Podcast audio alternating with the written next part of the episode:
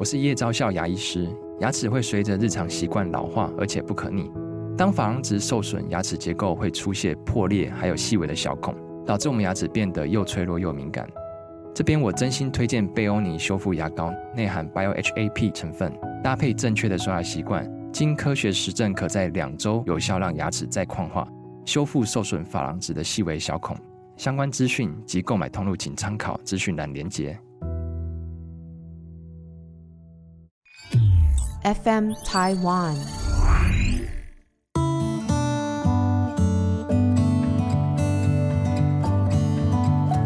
各位听众，大家好，欢迎收听《心理不用学》，我是陈永怡。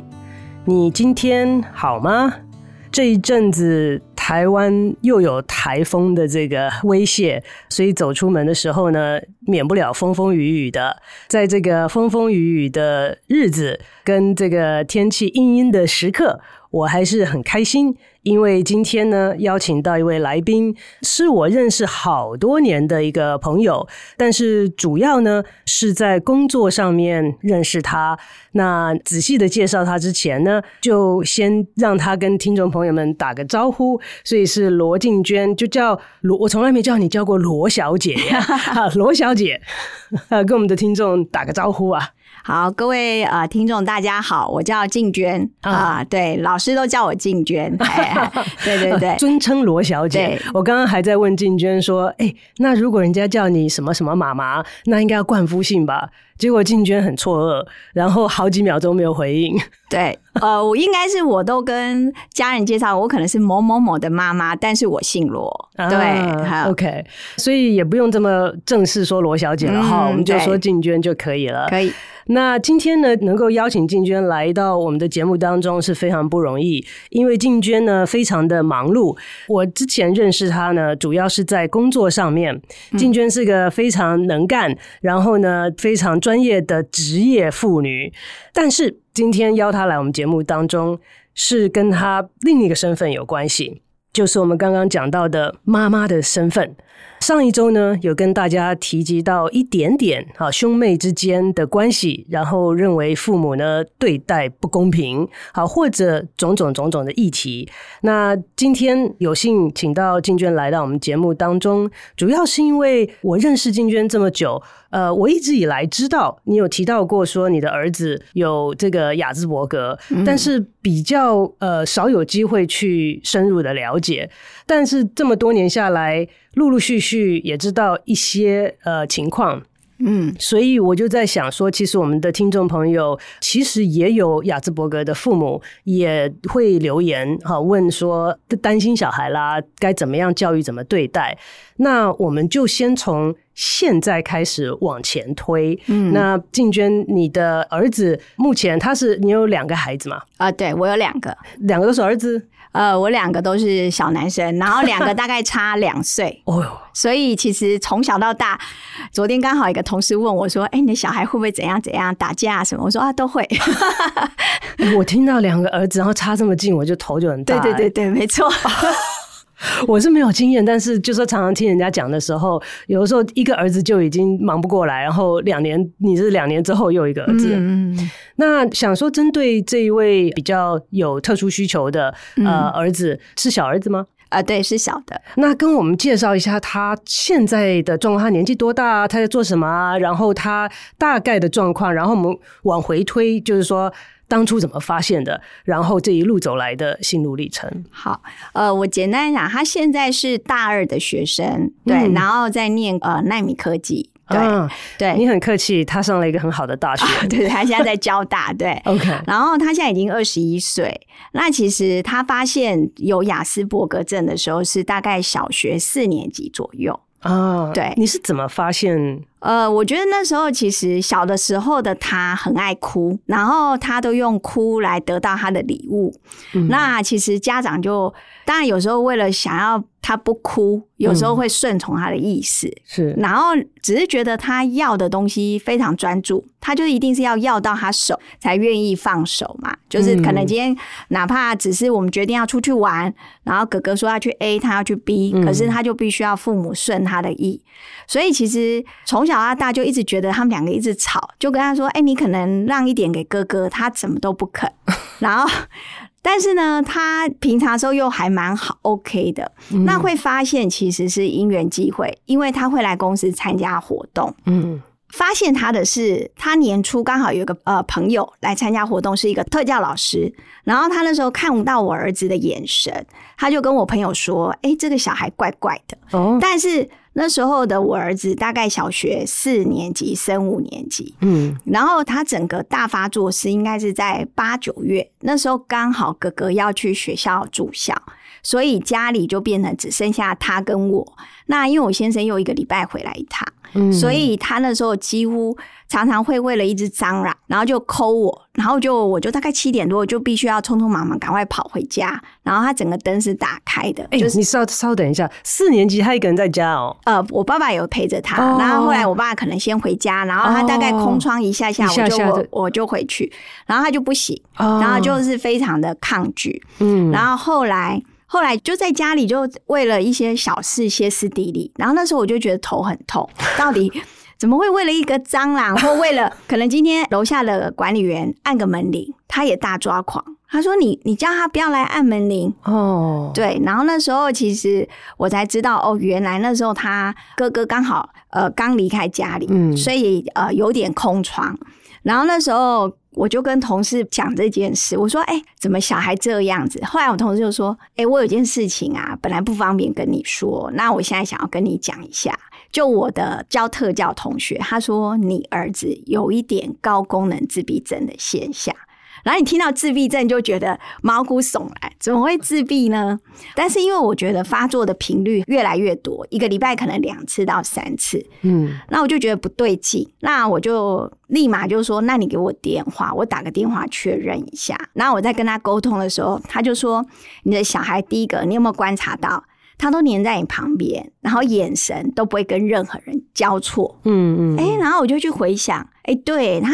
常常在办公室里头，虽然他常来参加活动，可是他都不敢跟同呃阿姨呀、叔叔讲话，嗯，然后就黏着。那以前就觉得他很黏，然后我就觉得还好。可是到了小学四年级还这么黏，他说这个现象有点不太正常，嗯嗯。然后再加上他看到假设是陌生人，你介绍他认识。哎、欸，你有没有发现他的眼神都不看人？嗯，哎、欸，我说，嗯，好像有，我以为是他那种傲气凌人。是是是，所以我我同事常说，哎、欸，你的儿子功课好也不用那么骄傲。我说，嗯，骄傲？为什么骄傲？原来他的眼神给人这种感觉。对，然后后来、欸、他从小功课就很好吗？呃，成绩就不错。他从一年级就申请，哎、欸，就是学校老师说，哎、欸，谁要当模范生，他就自己提名自己。他就觉得跟老师说他要当模范生，可是老师给我回答说：“哎、欸，我觉得你的小孩啊，他都没有观察到别人，嗯，因为整个投票结果就只有他一票。但是我就问他说：‘哎、欸，你会不会自卑啊？或者是人家没投给你？’他说不会啊。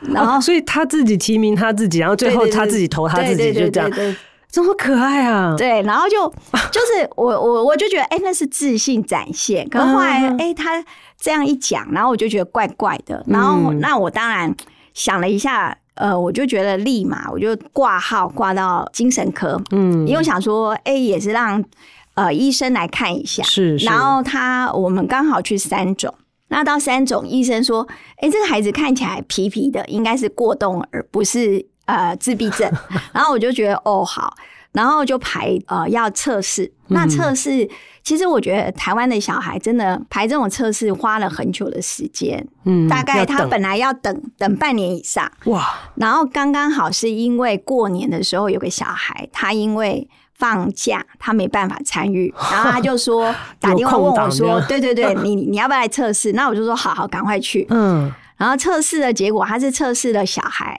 测试的妈妈，嗯，然后还写一份问卷让我带回去给老师，哦，然后就测试的结果，他就说他是属于呃亚斯伯格症，嗯嗯，然后也有一点点高功能自闭症，嗯嗯，那其实刚开始不能接受，嗯，那因为这段时间从我们发生小学四年级一直到他测试结果，嗯，其实这半年来，呃，小孩在学校已经出现很多失轨的状况。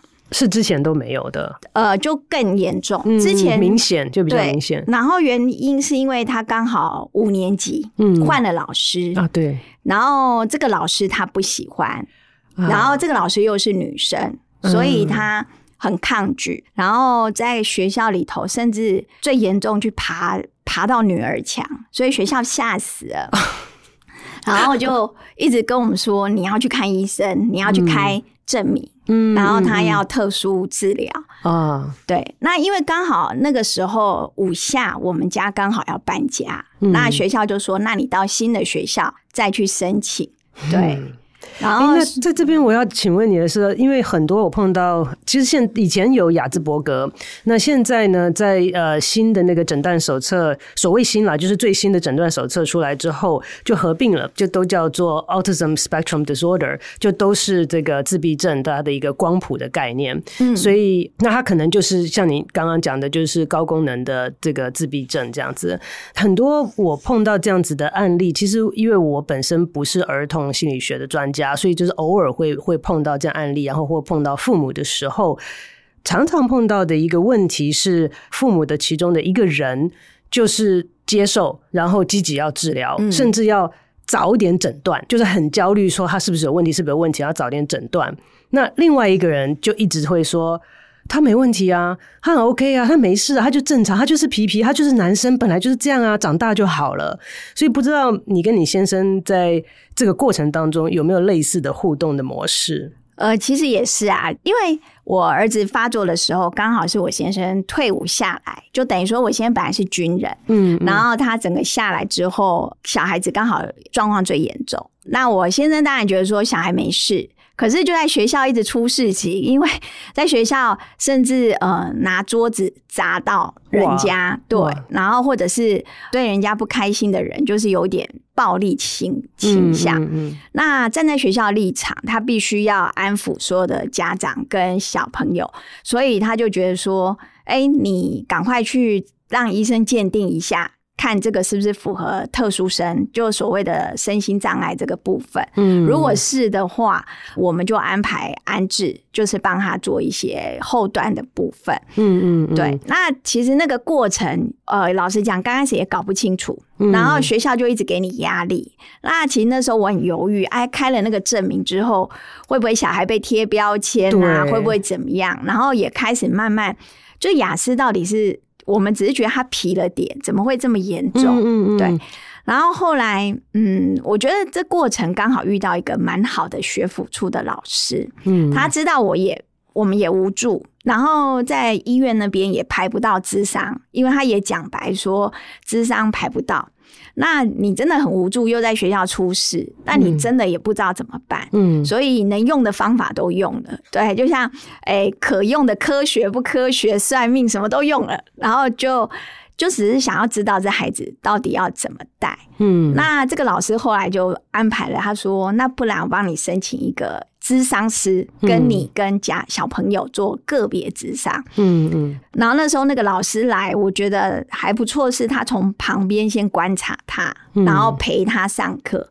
然后才进入咨商，嗯，然后他对这个老师还好没敌意，欸、所以这这个是比较重要，嗯、所以他就对他还不错，嗯、然后就愿意跟他讲话，嗯，然后讲话的过程，其实老师就跟我大概简单的讲，他说，因为我之前个性更急，他说妈妈，你跟他讲话是不是讲一大串？我说对，他说他听不懂。他只能可能要分段给他做选择。嗯，举个例，你要他吃饭吃面，你就说你今天要吃 A 或 B。嗯，然后以前因为工作忙，就是职业妇女，有时候就随口答应，好啊好，我改天带你去哪里哪里。嗯，可是可能时间你忘记了这件事，他记得很清楚，他记得很清楚。是，然后他就觉得你怎么又说谎？你怎么又说谎？你怎么又说谎？然后我才恍然大悟，其实。呃，我是不懂心理学啦，可是我觉得那个老师智商就是教会我一些简单的方法跟他互动。可是好累耶。对，就是那个过程就觉得，然后我就跟老师说：“天啊，怎么这样子？”所以几乎都以泪洗脸。然后，哦、然后老师就说：“那爸爸呢？”我说：“爸爸就说他没事啊。嗯”然后，那我现在也觉得他没事，都觉得学校过度严重，嗯可是就在学校出事情。是，那我觉得还不错，就是郑老师教了一些方法，嗯。呃，变孩子在学校虽然有生气，但是就发作的频率下降。这会影响到你跟你先生的关系吗？嗯，那段时间是有点紧张啦，是因为我花了很多时间去证明小孩有事，那那是干嘛？对，可是因为小孩在学校就是求学出状况，然后老师事实上就有问题嘛。对老师甚至希望你陪读，我几乎花了一大段时间是在学校里头，他上课我也在上课。哇，对你是职业妇女哎，对，就是刚好跟公司请个假，老板还可以理解。哇，对，但是后来我发现陪读也很无，我就跟老师，因为我家离学校很近，我就跟老师说我在家等。啊那如果随时有事情，我就随时过去。哎，我就随时过去。哇塞，对，然后陪了大概几个月，状况好一点了，都没发生事情，我就比较正常上班。结果哎，小孩又出事，然后又 call 我，啊、原来他爬墙回家。欸、他不只是功课好，他体育也不错、啊。对，然后我就问他说：“你怎么会知道从那里爬？”他说：“我有观察，哪里可以哦，最容易出去出去，所以他就发现那里有个门。”哎，这小孩不好管哎，他比你聪明。对对，所以就是一路就是跟他这样跌跌撞撞。那当然，对啊，就是大概就是这个过程。是是是，因为我好多问题哦，就是想要想要请教，我还在想说用哪个点来切入。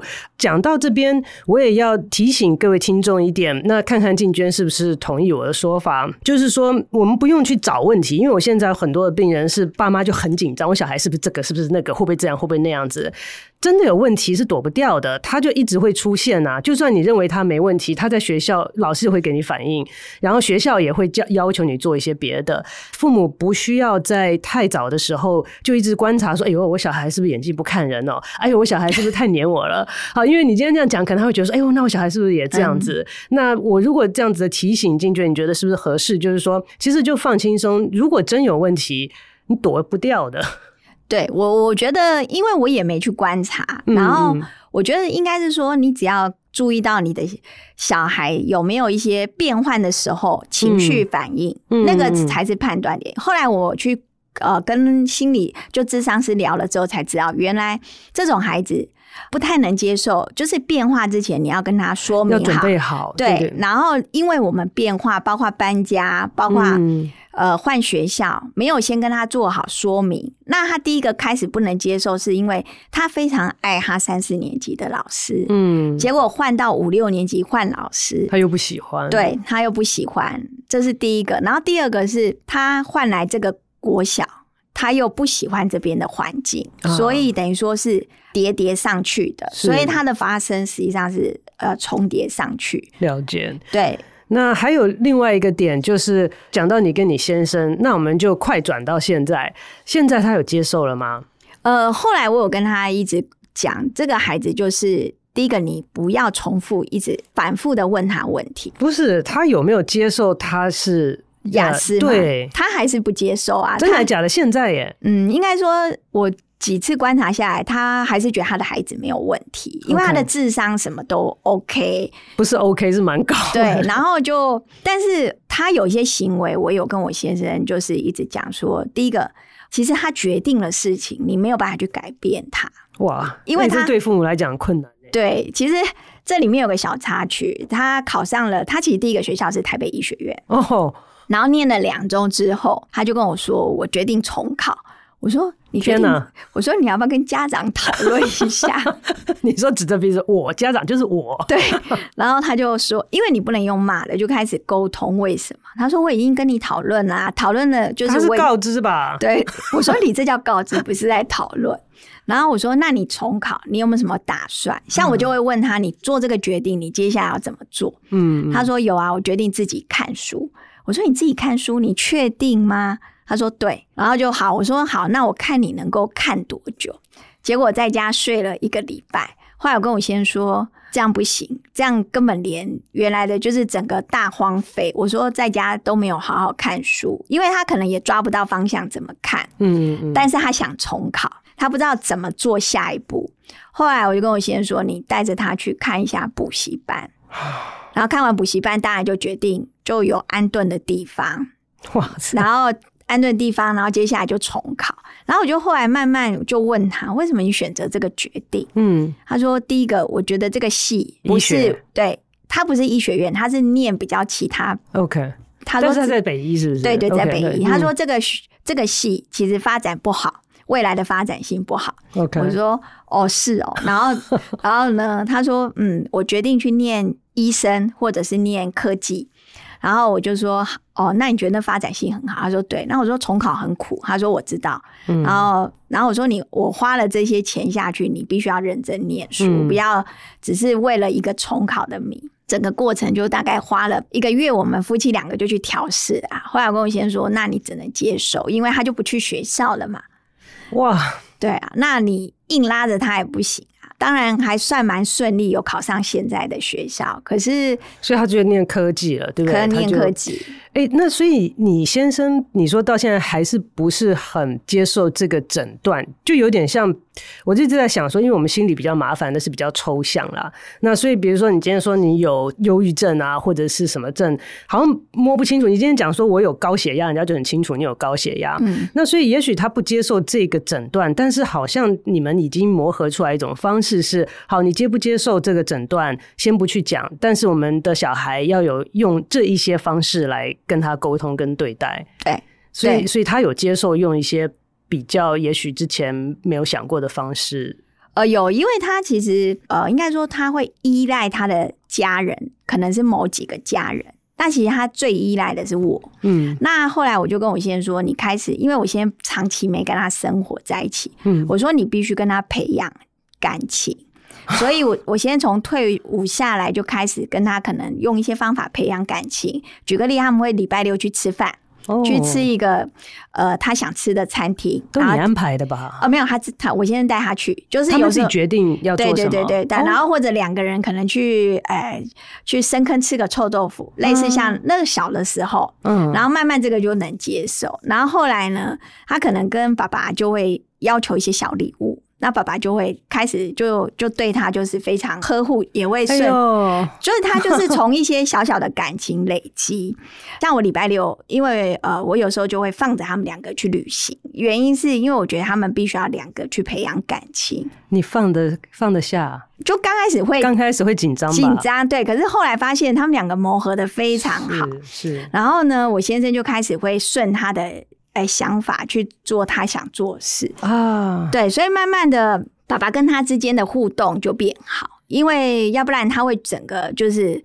就依赖我，我觉得这样不行，所以后来就变我们两个就有默契，然后慢慢他跟爸爸之间就开始有一些沟通啊，有就是有一些撒娇，开始有。那你也刚好，你现在那时候退役有这样子的机会，不然他常常年在外的话，就比较难有这样机会跟他相处。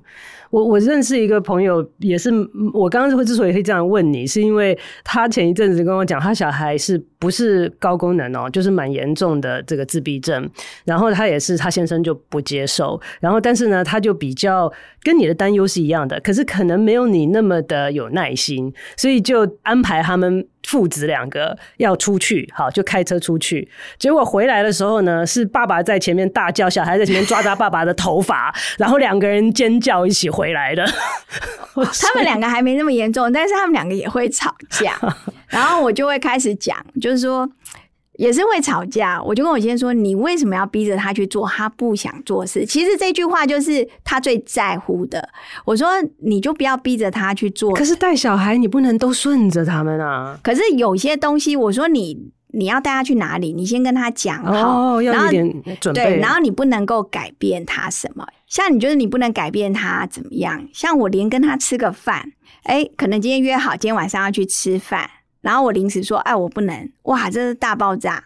哇，所以后来我就知道，哦，就慢慢，其实我也比较能够知道说，哦，原来他这个会爆炸，这个会爆炸。嗯，嗯，其实我小时候的观察，当我知道他雅斯伯格症之后，我每天都会花一点时间跟他聊聊的时候，我会听他，如果一直抱怨某一件事，我就知道这件事情会引起他反感。”然后我就开始会注意，然后我会跟老师说：“哎，老师，他跟某某某同学好像有一些小冲突，你要观察一下。”嗯，哎，果不其然，都不到一个礼拜就会发生爆炸。爆炸。对，所以我实际上是用这个方法去抓到，就是可能跟他怎么相处。嗯，我是觉得你现在讲起来好像都很顺，我觉得走起路来那那一段学习磨合的过程。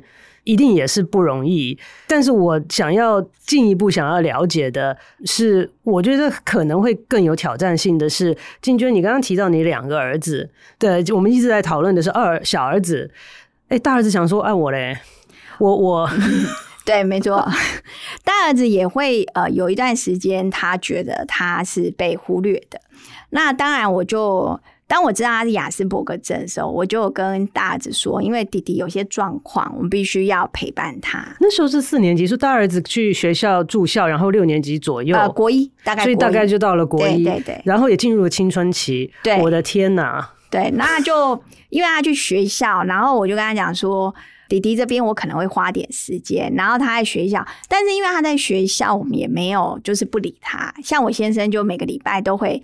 呃，我们也会去学校接他回来，或者是去山上看他，因为他是在九份山上。那你们会不会要需要很刻意的做这件事情？因为因为小儿子的状况，很自然而然的会吸掉你们很多的资源，就是说你的那个精力啊、体力啊、这些注意力啊，都自然而然的会吸掉很多。然后大儿子又刚好不在身边，所以很容易的就会偏到一边。那你们是不是需要很刻意的？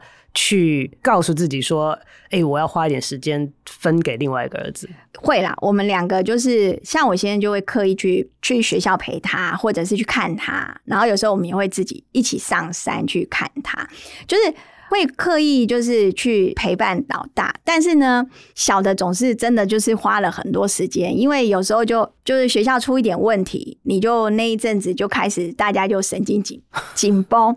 然后大儿子就只是觉得他弟弟好像过动，那我也会一直跟他解释说他不是过动，嗯，对。但是因为他们两个从小都一起在幼稚园安亲班，感情非常好。我正想问他们的彼此的感情，对，他们感情很好。然后弟弟从小就是可能哥哥会一起买东西给他吃，然后彼此都互相有依靠。哦，所以我觉得小时候虽然打打闹闹，可是我觉得那个感情有在。嗯，所以当他们到青少年这个状况的时候，当然他会觉得弟弟很烦，然后弟弟都都吵一些有的没有的。但是因为我也跟他解释说，其实他就是有些东西他很执着，对，嗯、那有些东西就是要慢慢跟他讲，但是不能够快速跟他说，哎、欸，你就要怎样怎样。嗯嗯嗯，对，所以就有一个磨合，然后也会尽量让。大儿子去体谅，但是我老实讲，我也没有做得很好，只是说我会特别去注意到大儿子的一些情绪，或者是大儿子的一些状态。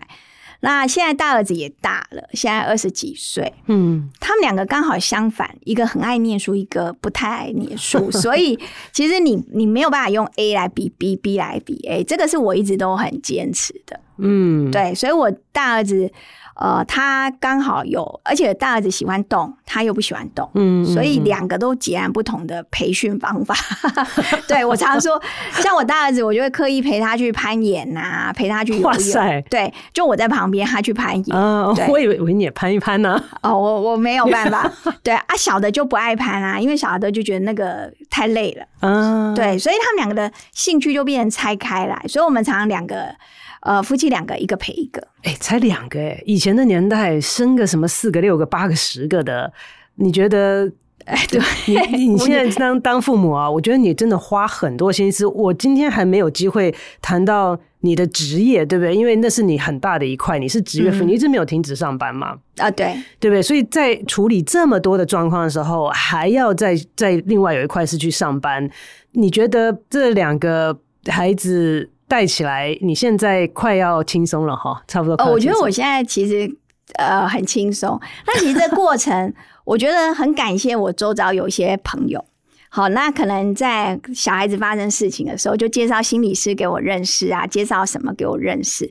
那我记得有一个心理师跟我说，亚斯伯格的小孩就是等他慢慢社会化之后，他会越来越好。嗯，那我就觉得，哎、欸，为了那句话，我就觉得。只要他的发作时间越来越长，就等于说没有那么快有一些情绪暴动的时候，其实你就发现哇，好棒！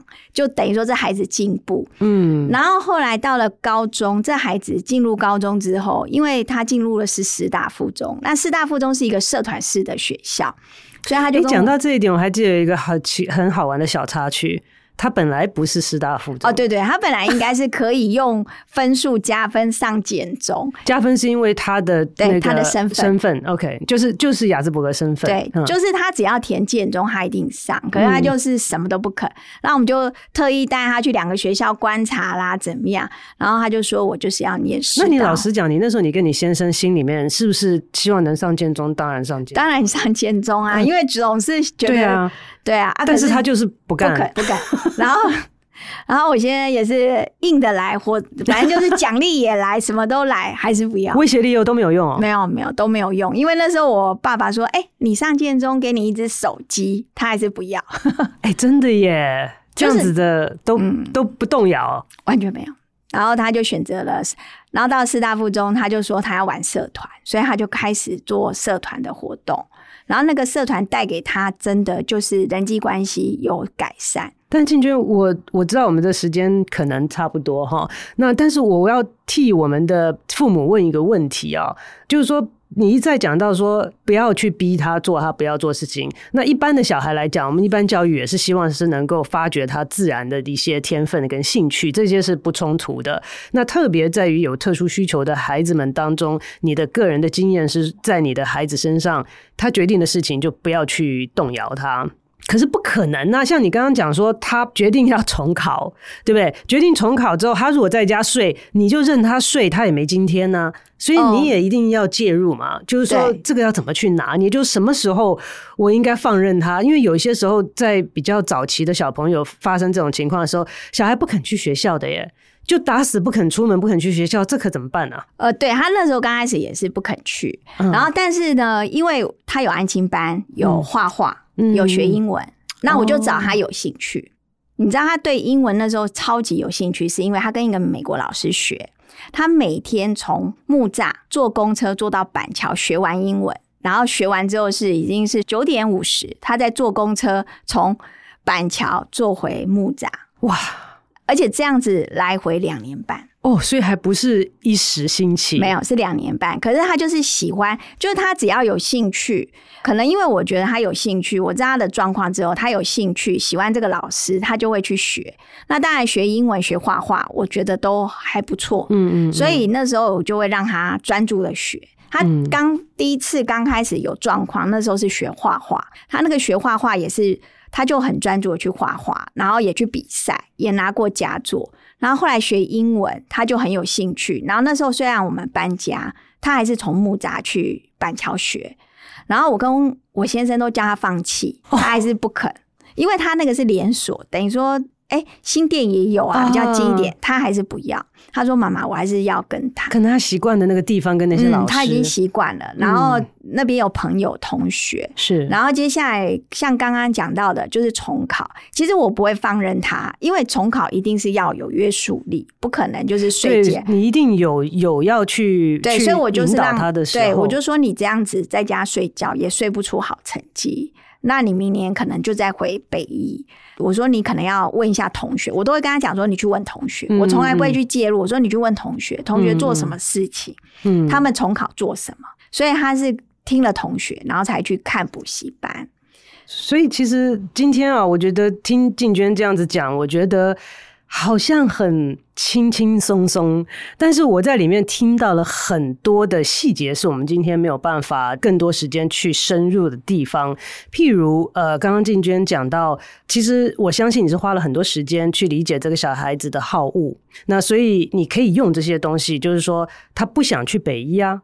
对不对？所以你就用这个跟他讲说，你继续下去，你可能还是去念北医，嗯、对不对？那是他不要的，嗯，那这也是一个动力。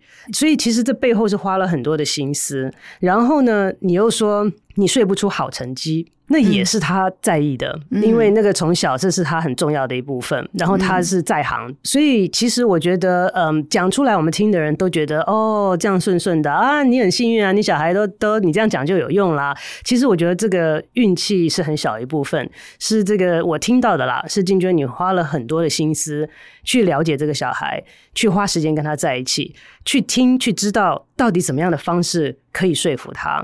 嗯，对，真的是花很多心。因为刚刚好我问这个问题，说小孩不肯上学，那静娟的回答我也听到里面其中很多的功夫，他没有就是说硬逼着他去上学，说你不去上学不行，好，没有你没有人这个年纪不上学的啦，然后你就你就给我去，他没有这样做，但是他却观察他喜欢什么。我这个提醒我到呃以前这个上一次我妈妈来节目上的时候，就是说你现在有的是什么？那你现在有的是什么？他的兴趣有什么？他现在愿意做的有哪些？嗯、从那边开始去着手，然后扩大，然后希望能够让他能够再一次的走出来了，就不要都待在家里这样子。嗯、我觉得希望啦，希望以后还有机会能够更深入，因为这个里面用的功夫不是分分秒就可以讲得清楚，我们只看到结果。最后最后啊，呃，我们有一些的父母会说。担心小孩将来是不是能独立，是不是能过得好？那能不能够，比如说像有特殊需求的小孩，他能不能够自主？刚刚静娟跟我讲说，你的儿子在申请要交换学生，要去国外 我就想说，哇，第一个你放心，他第一次离开家去交大住校，那现在还没有适应多久，又来了，你要出国，然后你。对他的担心，你怎么处理你自己对他的担心？然后呢，对他，你又是怎么样子的去协助他准备好？希望他的成功率是高的。呃，我是有一次就是发现我的小孩会煮饭，会煮，会煮他自己要吃的。Okay. 我就觉得这孩子好像没有我想象中那么依赖，所以他去交大念书了第一年，其实。他为了省钱买他要的，所以他就带了很多菜去交大，自己煮泡面也好，什么自己吃。嗯，那我就觉得这孩子其实会自己想办法生存，所以其实我应该没有那么大的焦虑，是说，哎，他去国外会不会不适应？因为我认为他有办法。嗯，但是呢，当然我就会。慢慢的去了解，说，哎、欸，我就问他，哎、啊，你怎么会自己会煮啊？怎样怎样，他说，哦，因为你煮的很难吃，所以我自己要、欸、还不忘戳你一刀。对对，我说，哦，也不错。他说看 YouTube 就会煮饭了，你都不会。我说，哦，是是是。所以我就觉得说，哎、欸，他有方法去生活。嗯嗯，对我我觉得这可能是我心脏比较大颗，因为他第一个，我刚才有讲说，他从板桥去木栅坐车。我刚刚也想他一个人哈。对，他那时候是我。带过他几次，我带了他两次，可是我真的很累，我又要从公司回来到木栅去接他过去，我就开始教他。那时候他大概五年级，我说：“哇，哇呃，你看一下这车要怎么坐。”嗯，所以就教他怎么坐公车，然后你坐到哪里换哪里车。嗯、第一次是全程带，后来就半程，我就可能在板桥的某个点等他，嗯、他要换车去学校，我就在那边等他，然后把他送到学校。大概一段时间之后。他就跟我说：“你不用来了，因为 对他自己已经会坐，所以我就 OK，他就自己会坐车。OK。然后后来他的同学爸爸，他说我同学爸爸会带我到捷运站那边换车，嗯、所以他就有车，然后只要求我们到呃新店那边去接他，所以等于说，哎就发现以前那个依赖的小孩其实已经会独立了。”所以我就觉得说，嗯、哦，这样也对，也没有我想象中那么的脆弱，是因为其实孩子也会长大。真的，因为我我听到静娟这样子讲到这边呢，呃，也提醒到我前两天跟一些同事在讨论现在的大学生，我真的觉得父母如果有机会，可以给孩子一个机会。让他们学习独立，让他们有独立的机会。你什么都帮他想好了，什么都帮他做好了，他连练习的机会都没有了。像刚刚静娟讲的这个方式呢，也会是呃大多数人推荐的方式，就是一个渐进式的方式。嗯，那其实蛮好的。这个慢慢的让他们习惯，给他们机会，让他们做。那一开始的时候，你可以在旁边看着他做，确定是 OK 的，嗯，觉得真的是真的是很不错。当然，这个延伸下来有以后可以讨论的议题就是。父母觉得小孩不再依赖我了，嗯，那哦有空虚感，对对对对对，我现在有非常大的空虚感，对对对，就突然那个在旁边每天都要黏着你的小孩不见了，对，不需要了，说妈你不用来了，对对对，嗯，OK，那这个时间过得很快，我们有很多可以好聊的。听众朋友们，若是有任何的问题要请教静娟，或者是要分享的，也呃欢迎大家持续在 IG 或者是 FB 上面留言，我们都一定会转达或者是转问。希望。之后有机会能够再请静娟来我们这边，因为我的打算是，呃，针对静娟在这个呃职业跟专业这一块，呃，我也觉得很特别，也想要呃跟静娟聊一聊。所以呢，呃，时间的关系，我们今天的节目就进行到这边，谢谢大家的收听，我们下周再见。好，谢谢老师，谢谢，拜拜，拜拜。